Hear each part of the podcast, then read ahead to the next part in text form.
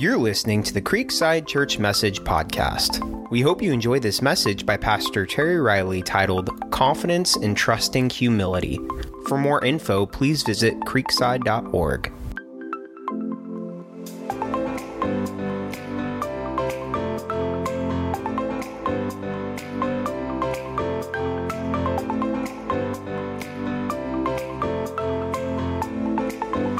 Hey, good morning, everybody. I want to welcome you, uh, all of our Creeksiders and our online guests. Thanks so much for being with us today. It's our privilege uh, to be in your home and uh, just be sharing what God's speaking to us. I want to invite you this morning to turn to the book of Philippians, chapter 4.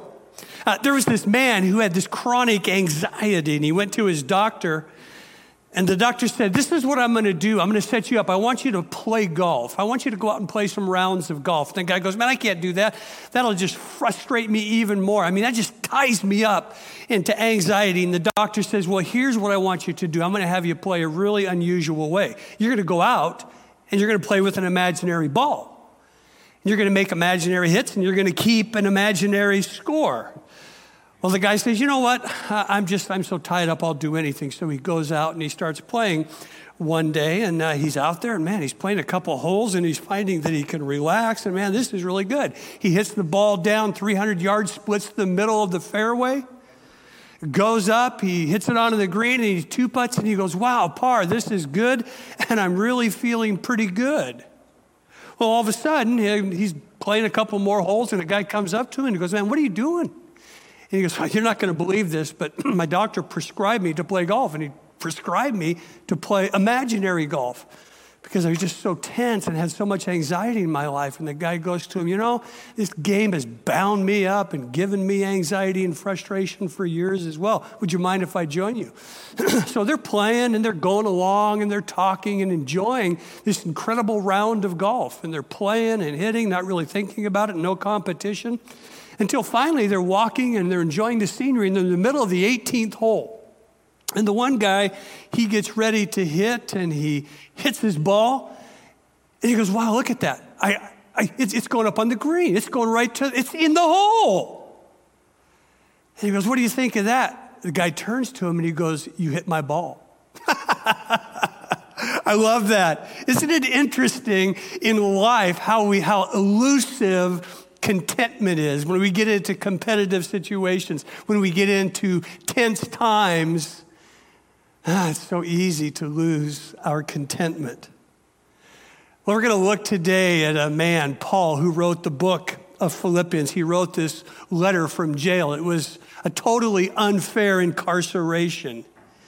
Yet, as you, as you hear him speak and write through this letter, there's no doom there's no gloom, there's no complaining.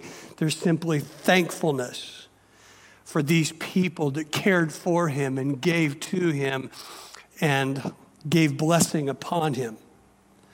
It's not some kind of a holy hopefulness that is pie in the sky, but it's a man about his statement of faith and his declaration of trust in the Lord Jesus.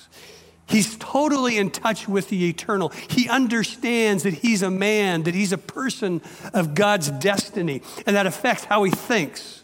Uh, there's, there's 12 or 14 references to your thinking in this book. He's experiencing great joy. And so, as you read this powerful little polemic of a letter about joy and how we think and about the person of Jesus, I think you can catch a sense of Paul saying, This is my situation and this is what I'm experiencing. And almost tongue in cheek, probably. I sure hope you're experiencing this as well in your situation. I don't know about you, but I can't read this book and feel bad about myself when I hear the way that he's responding to his situations after being beaten and thrown in jail numerous times. I'll confess, I don't think that this passage is going to be any kind of an intellectual stress for you, to be honest. But some could struggle with some of the concepts that Paul, some of the precepts that Paul puts forth. Now, because they really do have kind of a difficult edge to life, to him then, uh, but to us as well. I think it's so easy to look at Paul and go, oh, good idea, nice, nice thoughts. But what in the world do you know about my life in the 21st century dealing with COVID 19 or living on the edge financially? It's easy to look back and say they don't understand it, but everything is relative, loved ones. Everything's relative. And I think we can look here and say, you know something? Let's see what Paul has to say to us today. So, if you would, we're going to start in Philippians chapter 4. We're going to pick it up in verse 4. Excuse me, verse 6. Forgot my glasses. This may be hard to read. Starting at verse 6, he says, Don't worry about anything, but in everything, through prayer and petition with thanksgiving, let your requests be made known to God. Look to Him. And the peace of God, which surpasses all understanding, and the peace of God, which surpasses every thought you and I can have, it's going to guard your hearts and minds in Christ Jesus. There's those powerful things again your mind, your thoughts.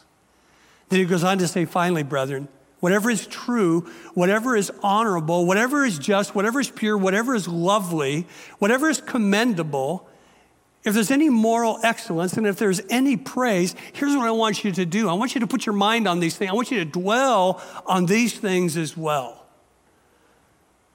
Do what you have learned and received and heard and seen in me and the God of peace. I just love this. And the God of peace will be with you. Take a deep breath there and just repeat those. And the God of peace will be with you. Well, he says, And I rejoiced in the Lord greatly that now at last you have renewed your care for me. Thank you, he's saying. You were, in fact, concerned about me, but you lacked the opportunity to show it. I don't say this Uh, out of, out of need, for I have learned to be content in whatever circumstances I am in. I know both how to have a little and I know how to have a lot. In any and all circumstances, I have learned the secret of being content. Whatever, well fed, whether I'm hungry, whether in abundance, whether I'm in need, I am able to do all things through Christ who strengthens me. Still, you did well with me in your sharing. And now, Philippians, know this that the earthly days the early days of the gospel, when I left Macedonia, is the church shared with me in this matter of giving and receiving, except you alone. He's saying, man, I just want to, he reiterates this thankfulness for what they had done for him. I want to give you just a few reminders today in dealing with this and maybe becoming a little bit more contented. Paul gives us just a really simple reminder here. It's obvious. And he says, I, I want you to pray. He says, I don't want you to worry about anything, but I want you to pray about everything. You might want to write that down. That's such an important statement, or, or repeat it after me. Don't pray about, don't worry about anything, but pray about everything. Yeah, it's pretty easy to say, a little more difficult to live out. You know, our world gives us options all the time, don't they? I call the, we have kind of a survival shelf mentality. I mean, if you go to the pharmacy and you go to the grocery store, they have these places where you can go and find just about whatever you need uh, on the survival shelf. So I thought today I'd just give you a little help and insight. If you're trying to survive in this season and get through day by day, let me give you some options. Here's what you can get on the survival shelf of your local store. You can get some aspirin, you can get Excedrin, ibuprofen, Tylenol, Bufferin, Advil, and I had 20 others. You can also, maybe you're having trouble getting to bed and sleeping and making it through the night. You can get some Compoz, which is, if I was going to use this stuff, that would be my favorite. I just love that. Ah, get some Compoz. Or having trouble getting to sleep, go get some sleepies. Or you have trouble getting up, get some NoDoz. Listen, you could bookend your life with those two right there in this season. There's so many options. But I think as we look at the, uh, at the life of Paul 2,000 years ago, uh, he'd probably say, You know, I don't have a whole lot of survival shelf uh, options for you. But I got a couple of suggestions that I think will be really helpful for you. And they're good 2,000 years later because God affirms them. I lived them, Jesus lived them, and saints and people throughout history have lived them out. And the first thing he says, you know what you need to do? You got to quit worrying about everything. You got to pray about everything. I'm reading a fascinating study right now uh, by a guy named Charles Stone. He's a pastor on the brain. And he talks about there's three areas when, that, that, when we come to a passage like this. Have you ever noticed that sometimes we do all the spiritual disciplines, we do all the right things, uh, but we still deal with worry? And, and I don't have time today to unpack this. Sometime I will. But he talks about all of the physiology of the brain and how that can become such a deterrent. And we become, we, we establish these ruts of worry in our brain. And we can do all the spiritual things we want, but if we just keep worrying and we establish these ruts, we're not going to be able to get out of them. But what he does say here, and he reminds us, he says, you know what, you got to re, Paul says, you got to redirect your attention. He says that in verse six. Instead of fretting and worrying, we got to redirect your attention. And he gives us things even to redirect our attention on. Later in verse 8, he says, I want you to think on these things. And then he says, you need to refocus your brain thoughts. We need to refocus our brain from the problems and the issues and the difficulties going on. Whatever our source of anxiety is that's stealing contentment in our present place, you got to begin to refocus and redirect that and think on some of these things that Paul says are excellent. Think on good things, think on God things. And then he says, make sure that Jesus is the focus of your prayer. It isn't just always reiterating and saying the same thing about the things that you're going through, but focus on Jesus.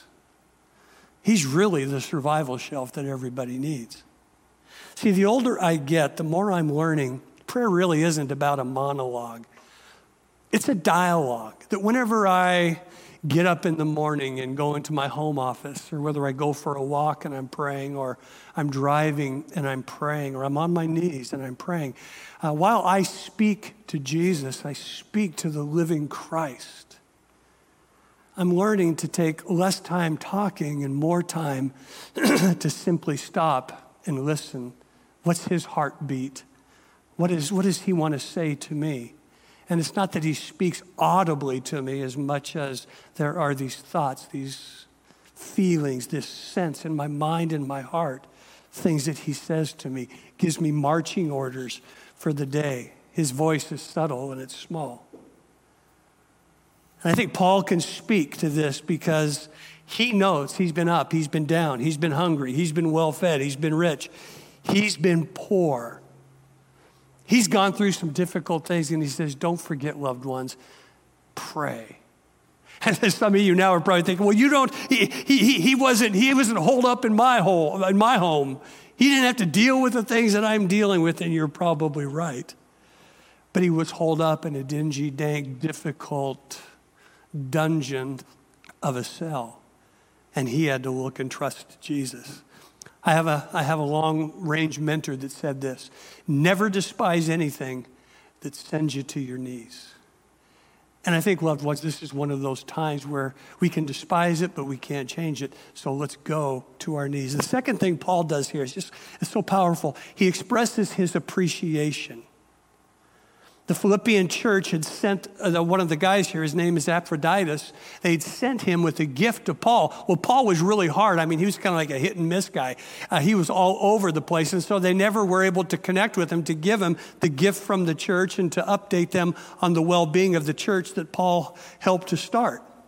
So Paul's always on the move, and he says, You know something? I know that you wanted to get this to me. He says, I know you were concerned about my lack, but you lacked the opportunity to be able to get it to me. See, isn't it really true? A lot of times we have the opportunity, but we lack the desire to do it. Paul says, No, no, no, I saw your heart and your desire to do this for me. No harm, no foul. Thank you. I appreciate it. I'm so thankful I want to just kind of parenthetically add this because it's so true. I just want to thank Creekside for the way that you have gone about in this season. Because you're like that. You have looked for needs and opportunities to give and to serve. Uh, we have adopted a local restaurant just to help them stay in business. It's a little family owned restaurant. And whenever I've gone in there, the number of times I've gone in there, they've expressed, expressed their appreciation to me for the people that come. It's just a wonderful thing that everybody has bought into and done. You've been wonderful. You've been consistent. You've stayed with your giving, even though we haven't met in this situation for over six weeks. I just want to say thank you. You don't know how important that is. you know, I, I haven't had to get on there and ask and beg or whatever. You just keep giving. I mean, I get people calling me and saying, Hey, PT, how can I give? Where do I give? How do I do it? And I just, uh, man, it, it just it blesses this pastor's heart. I just want to say thank you. We purchased uh, two porta potties for our city to help with the homeless, to be able to have some dignity whenever they go and have to do some things.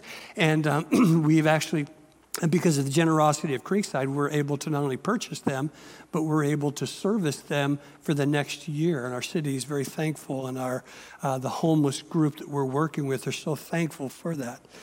Some of you have sent gift cards. Some of you would call me and said, Give me the name of somebody that could use these. You went out and bought gift cards and you wanted to help people that are Creeksiders. I just want to say thank you to you. I want to thank you just for the hearts that you have. And then, uh, you know what? Uh, if you're out there and, and you need help, would you just let us know? Give us a call. You can uh, email us at admin, uh, admin at creekside.org. But if you're a person that needs help through this time, please let us know because we have inc- just incredible gifts of people that have helped. So Paul is he's so appreciative to this church in the midst of everything that he's doing. They didn't bring them they weren't able to get the gift to him, but he says I know your heart. And he's talking then about his needs in verse 10. Catch Paul's attitude concerning his needs. He says even even when I didn't hear from you, I knew your heart's intention. See, it's so easy for us to make judgments on people's action while we judge our intentions. Paul doesn't do that. He says, I know your heart. I knew your intentions and you tried. And I just want to thank you for that. That shows an incredible depth of maturity because he knew what they tried to do. It's so easy, isn't it, for us to get into this place where maybe we're upset because we're waiting for help. Maybe we haven't got our stimulus check yet. Maybe our unemployment hasn't arrived yet. And, or maybe we're a small business that needs assistance and we're not getting it. And we're not experiencing joy. Uh, we're not saying, like Paul, thank you. We're not appreciative. How do you live and be able to rejoice when people, maybe the government, doesn't arrive, aren't able to assist you at all or maybe as quickly as you would like. I think we see from Paul don't focus on the expectations that you have because whenever we have expectations, it will always be the pathway to disappointment. And eventually, what happens when we get disappointed, we're going to blame others and we're going to blame people or we're going to blame circumstances instead of saying, God, here's what I know. You're large, you're in charge, and you're going to take care of this. See, we live in a culture that really is all about getting our needs met. I mean, truthfully, why do we get married? I mean, it's often simply to meet our needs. But the problem comes because over time, our needs change, our needs become different. And that's when people say, you know what, you're no longer meeting my needs, so I'm going to move on. But Paul's teaching them, he's teaching you and me there's another way to live. And you don't base your life on expectations on others or circumstances and situations because most likely you'll be let down. You base it on this that whatever situation in you live with a sense of contentedness. And that's what he talks about really in this passage is contentment. Here's the question Who's more content, a multimillionaire or a father of 10 children? you probably got it. A father of 10 because he doesn't want any more children. But consider this word where he uses content because it's used in a couple of ways. Uh, one of the ways that would have been very familiar to the church at Philippi, the, the, the people from Philippi, and to his readers, it was used about a, it was used of a group called the Stoics. The pinnacle of their philosophy was in contentment, but their contentment was kind of extreme. And their contentment was basically this I'm content because I need nothing and I want no one. I want nothing. I need no one. I need nothing. Uh, Paul doesn't use this word in a stoic sense. What he's saying is, is I've learned to deal with my needs. He's not saying I don't have any because true faith is always truthful and it understands the reality of where we are. Paul's just saying, in my reality, I'm able to be content, to be satisfied, to not have to be grasping and thriving or grabbing for, trying to get. The Stoics did it totally by denial. They would work and they would try and kill their desires and their feelings. And they would ultimately work to simply become cold and calculating and really remove from any feelings in their life. But Paul uses the word to show it's not dependent upon or driven by the needs of his life. He says, You know what? I'm just going to be content. I'm going to learn to live in the state that I find myself in. Uh, are you able to do that where you are today? How do you do that? How does one get to that place? Well, Paul uses the word content twice in this few verses. And he says, The first time I've learned to be content in whatever circumstances. And, and, this word really has to do with that it comes and it evolves in our life from personal experience. He says, I've learned. It's the idea I've been discipled. I get thrust into these situations and I have to learn to make the best of them. It's the idea of, it almost has this idea of going through a research. It's an assignment. It's in a test that you experience. It's like a pop quiz. It's like lab work that we would have gone through in school. But he says, you know what? I've been through enough of these pop up quizzes. I've been enough, I've been through enough of these tests, and I've learned how to simply say and to trust Jesus. I trust you in the midst of this. It's about being disciplined it's about removing the focus on what's your experience, but how you can get through this experience and grow in it and grow through it. Well, he uses con- the word content again, and the second time he says, I have learned the secret of being content. This is different. This has a different nuance because it's got the idea of being initiated into learning the rites of. It's kind of like almost having this secret society, insider knowledge or learning. I know what it's like. I've been on the inside. Not only have I learned it over here, but I've been initiated into the secrets of contentment. So he's saying, on one hand, you learn it, but on the other hand, it's something you're initiated into. You get to experience at a different spiritual level. Now, Paul's not saying, no, no, no, no, no, no, I've got the info. Sorry, you're on the outside. He's not saying that at all. That's not the tone of what he's speaking about. What he's saying is this inside information comes from a spiritual relationship that I have with God. With God. You look for his presence, you know he is at work whether you're abounding or whether it's going under, whether it's difficult or whatever, you still look to see Jesus' work. And he begins to say that in the midst of my circumstances, he says, I've learned the secret of contentment. And here's the greatest key to the secret. You see it right in the next verse, in verse 13, where Paul says, I do all, I can do all things through Christ, who continually, ongoingly infuses me with his strength. While I'm in prison, there's this sense of strength that's taking place. While I'm being beaten, there's this sense of strength in this place. While I am under house arrest, while I'm under house quarantine, I'm infused with the power of Christ. Because I know this that the all sufficient indwelling Christ is my ultimate strength. I'm not going to get it from a survival shelf. I may not even get it from a church. Why? Because Jesus cannot be taken from me. Because he's within, I can lean in to my trust in him in every situation that I face. Paul says, I know how to live in the extremes of life. And he almost uses this like a metronome where it's little, much, full, hungry. He says, I have a little. I have little money. It's running low. Man, there's no check in the mail. What am I going to do? And then on the next thing, he says, But I, have learned how to live in a lot. The bucks are rolling in. The stocks are up and to the right. I know how, what it's like to be hungry. There's no food. There's no TP. What am I going to do? No, I'm going to trust. He says, I know what it's like to be well fed in abundance.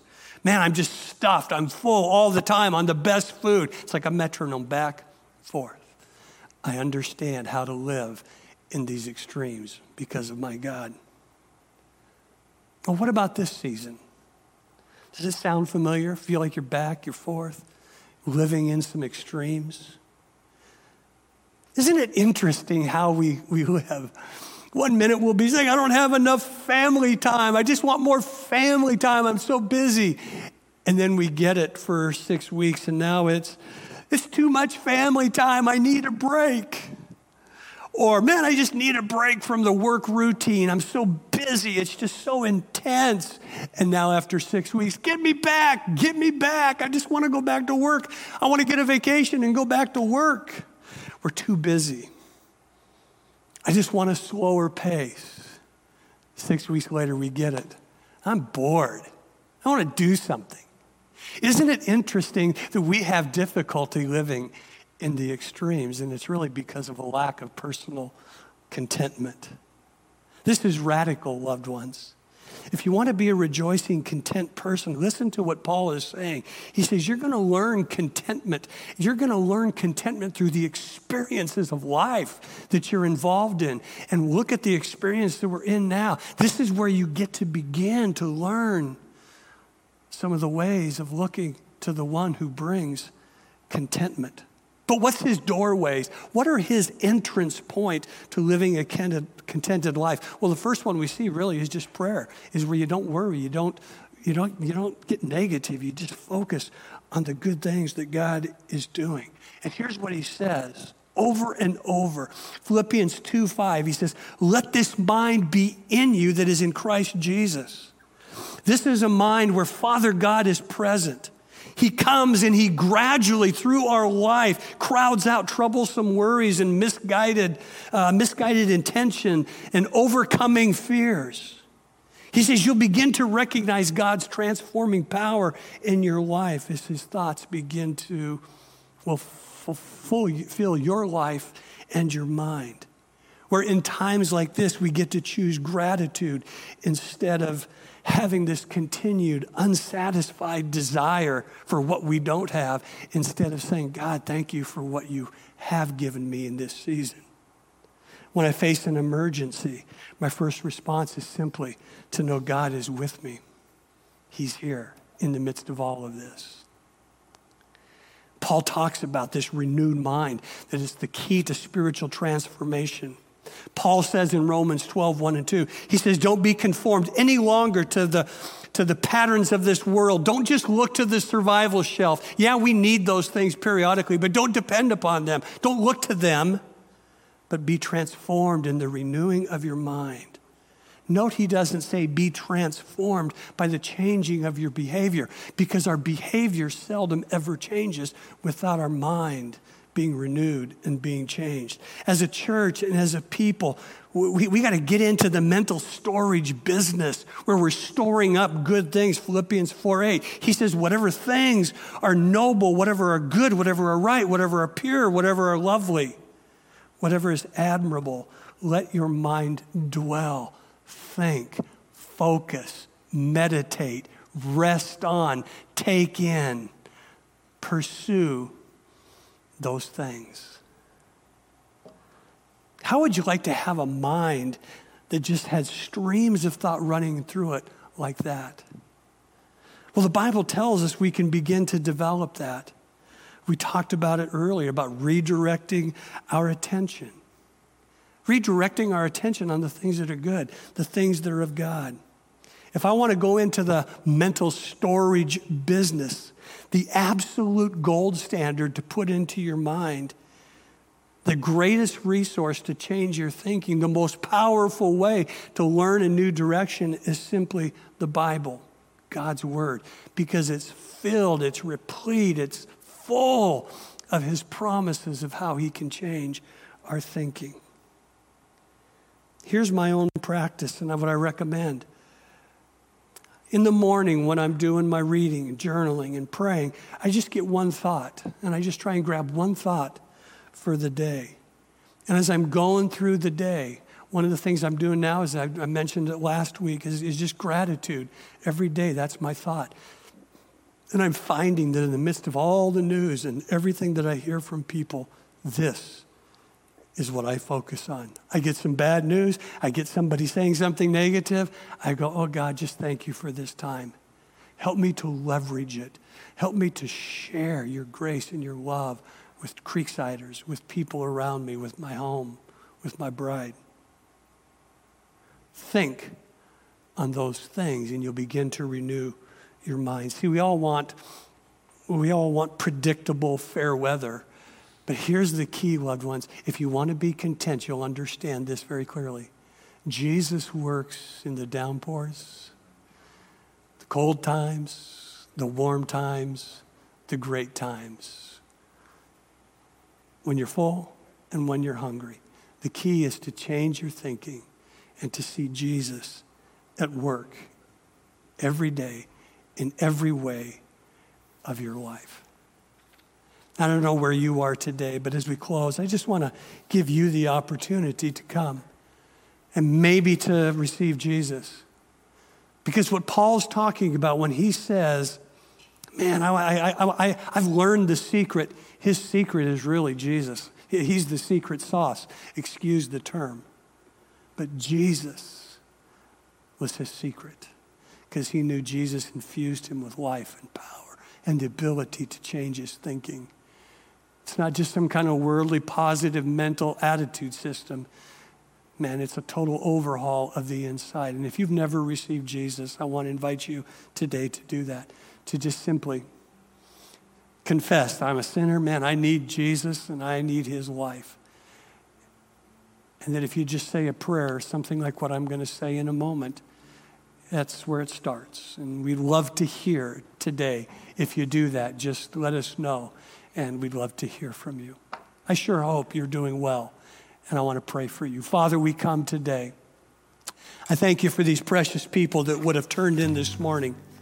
Lord, to hear just uh, our, our folks lead us in worship and to hear your word. I pray, God, that you would lead us to be people who are content. And if there's anybody here today, Jesus, that's never crossed the line of faith, made a decision to step forward and say, I want to follow you.